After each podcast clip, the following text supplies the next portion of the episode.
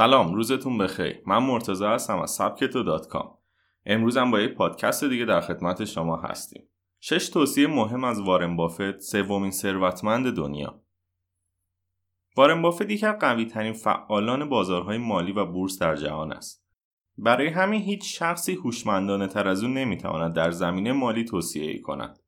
ثروت شخصی او حدود هفتاد میلیارد دلار و آن را خود از صفر ساخته است. در ادامه نصیحت‌های وی را که سومین ثروتمند دنیاست بررسی خواهیم کرد. یک. توصیه اول وارن بافت: هیچ وقت پول از دست ندهید. بافت یک بار در یک از مصاحبه‌های خود گفت: این قانون اول من است که هیچگاه پول از دست ندهید و قانون دوم من هم فراموش نکردن قانون اول است. البته شاید بگویید که این چه نصیحتی است، مگر کسی دوست دارد پول از دست بدهد؟ بیایید دقیق‌تر نگاه کنیم. درست است که کسی از دست دادن پول را دوست ندارد، اما وقتی با دقت به کارهای ما نگاه می‌کنیم می‌بینیم خیلی جاها ریسک کردیم یا بدون بررسی همه جوانب یک فعالیت مالی انجام دادیم. این فعالیت مالی می‌تواند یک خرید ساده باشد که برای ما مصرفی ندارد یا می‌تواند یک سرمایه‌گذاری و شروع کسب و کار اشتباه باشد. پس یادمان باشد هیچ وقت نباید برای به دست آوردن خواسته‌هایمان چیزی را حتی اگر احتمال خیلی کمی دارد از دست بدهیم.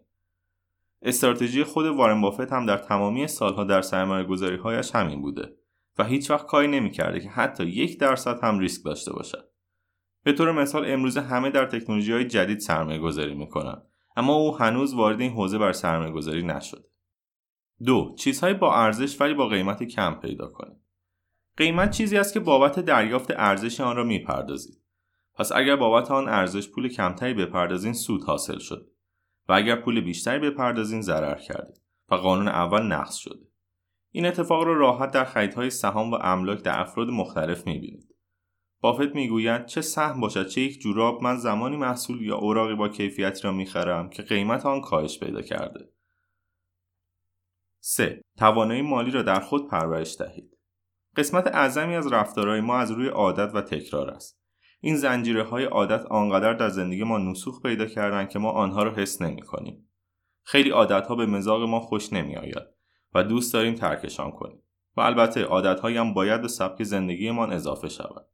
بافت میگوید پس‌انداز از آن دسته عادت‌ها است که باید اضافه شود و بزرگترین ایراد ما یاد نگرفتن روش صحیح پس‌انداز است. چهار. نقدینگی داشته باشید. هلدینگ تحت مدیریت وارن بافت همیشه بیست میلیارد دلار یا بیشتر نقدینگی دارد تا در فرصت‌های مناسب به راحتی بتواند از آن استفاده کند. این روش او برای جلوگیری از ریسک است. درست است که خیلی از فرصت‌های سرمایه‌گذاری پرسو را به خاطر این موضوع از دست می‌دهد، اما به گفته خودش همین استراتژی ساده او و شرکتش را از بحران سال دو هزار و هشت که خیلی از شرکت‌ها ورشکست شدن نجات داد. مسلماً ما که وارن بافت نیستیم که میلیارد دلاری کنار بگذاریم، اما با پس‌اندازهای کوچک می‌توانیم مبلغ خوبی جمع کنیم و همیشه این نقدینگی را داشته باشیم. این نقدینگی می‌تواند در حساب بانکی ما یا سهام‌های در بورس باشد.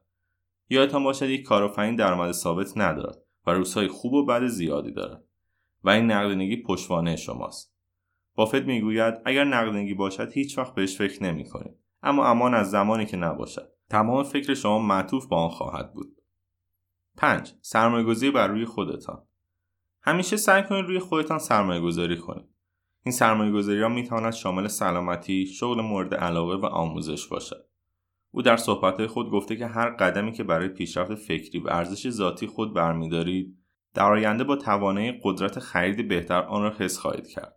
همچنین این سرمایه گذاری است که هزار درصد به شما سود خواهد رساند و برعکس تمام منابع مالی از بین نمی رود، چون هیچ فردی نمی تواند توانایی و دانش را از شما بگیرد. شش. اهداف بلند مدت برای خود تعریف کنید. سرمایه‌گذارهای مبتدی در بورس سعی می‌کنند روی هر موج قیمتی سوار شوند و هیچ فرصتی را از دست ندهند. این افراد همیشه در حال درآمدن از چاله و افتادن در چاه هستند، چون ویژنی برای خود تعریف نکردند. توصیه می‌کنم شما برای خود اهداف بلند مدت تعریف کنید و چشم‌انداز آینده را ترسیم کنید. به جای سود بر روی افزایش قدرت خرید تمرکز کنید. امیدوارم از پادکست امروزمون خوشتون اومده باشه و سابکتو رو در تلگرام دنبال کنید. تی دات می اسلش سابکتو کام